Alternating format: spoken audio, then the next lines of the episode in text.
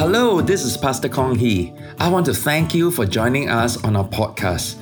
I pray that you'll be blessed in Christ, encouraged by the Word, and experience an encounter with God. Remember, knowing God and being known by Him is the greatest pursuit of life. Enjoy the message.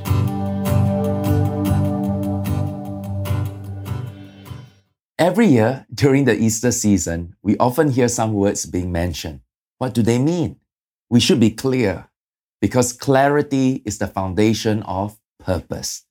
Now, let's go through some of them today. First of all, Lent. What is it?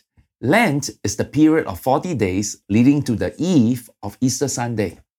It is intended to be a time of reflection, repentance from sin, self denial, mortifying the flesh, prayer and fasting, and giving to the poor and needy. Now, Ash Wednesday marks the beginning of the 40 day period of Lent. The final week is called the Holy Week, which begins with Palm Sunday and ends with Easter.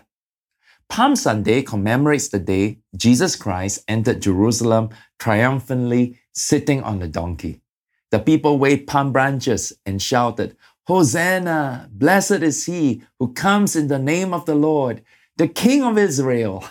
Four days later, on Maundy Thursday, Jesus had the Last Supper with the disciples in the upper room, and he was arrested that night.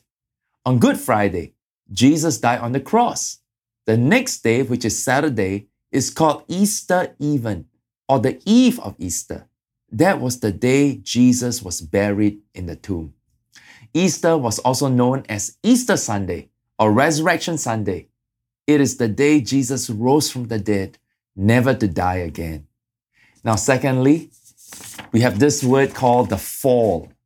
Now, this is the belief that there were actually two historical persons, Adam and Eve, whose disobedience brought sin into the world. God told Adam not to eat of the tree of the knowledge of good and evil by disregarding what God had said, Adam, in effect, was declaring independence from God. He was claiming that he could know and decide what was good and evil for himself and had no need to consult God anymore. Sin became a part of him and of the moral nature, which was passed on to his descendants. The fall of Adam and Eve resulted in the guilt and corruption of the human nature. Number three is this word guilt. This doesn't merely refer to a bad feeling inside for doing something wrong. Guilt means we are liable for punishment because of actual sin and offenses. And because we are born with a sinful nature, we cannot help but commit wrong and sin. Now, number four, sin. What is sin? Sin is any act, habit, attitude, outlook, disposition, motivation, and mode of existence that fails to measure up to the standard of God's righteousness. It is turning away from God, rebelling against His rule, missing the mark that He has set for us to aim at, transgressing His commands, disobeying His directives, and offending His purity by defiling ourselves. The root and strength of sin is pride. So sin basically means missing the mark. Transgression means overstepping the mark, while iniquity is a more deeply rooted problem. It is the rebellious, habitual wrongdoing and attitude that's become a way of life. Now, number five, original sin. Now, what is original sin? It is not a word found in the Bible, but it is a very important doctrine. Original sin doesn't mean the first sin. It means that we are morally unable not to sin. After the fall, we are all born sinful. Because of this inner sinfulness, we cannot stop sinning. We will keep sinning and sinning and sinning every day, everywhere, all day long for the rest of eternity. Now, number six, total depravity. What is total depravity? It is not a term found in the Bible, but it is a very important doctrine. Total depravity means that every part of our human and moral nature has been corrupted by sin.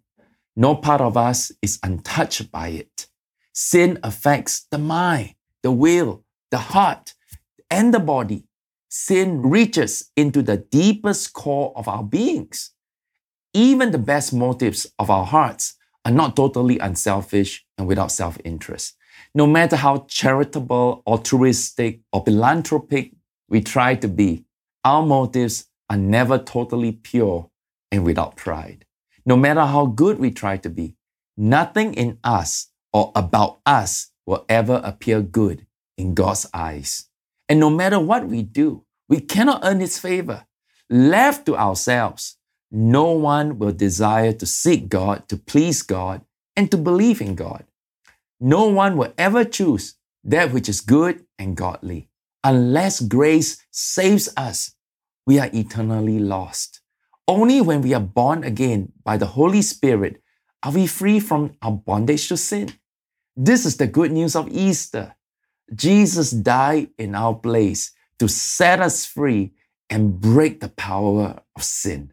Of course, this doesn't mean that we Christians now live perfect lives.